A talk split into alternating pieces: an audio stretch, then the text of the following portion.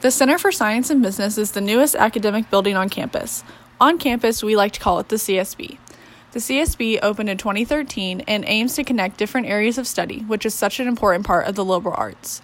Whether you're taking physics, biology, accounting, or political science, there is something for every student under one roof. Here you will find professors' offices with their doors wide open, ready to connect and invest in the lives of Monmouth students. The CSB features state of the art facilities, including a cadaver lab, counselor lab, CNC machine, and observatory. Even if you don't have a class here, CSB has great study spaces, including breakout rooms that students can reserve for group projects.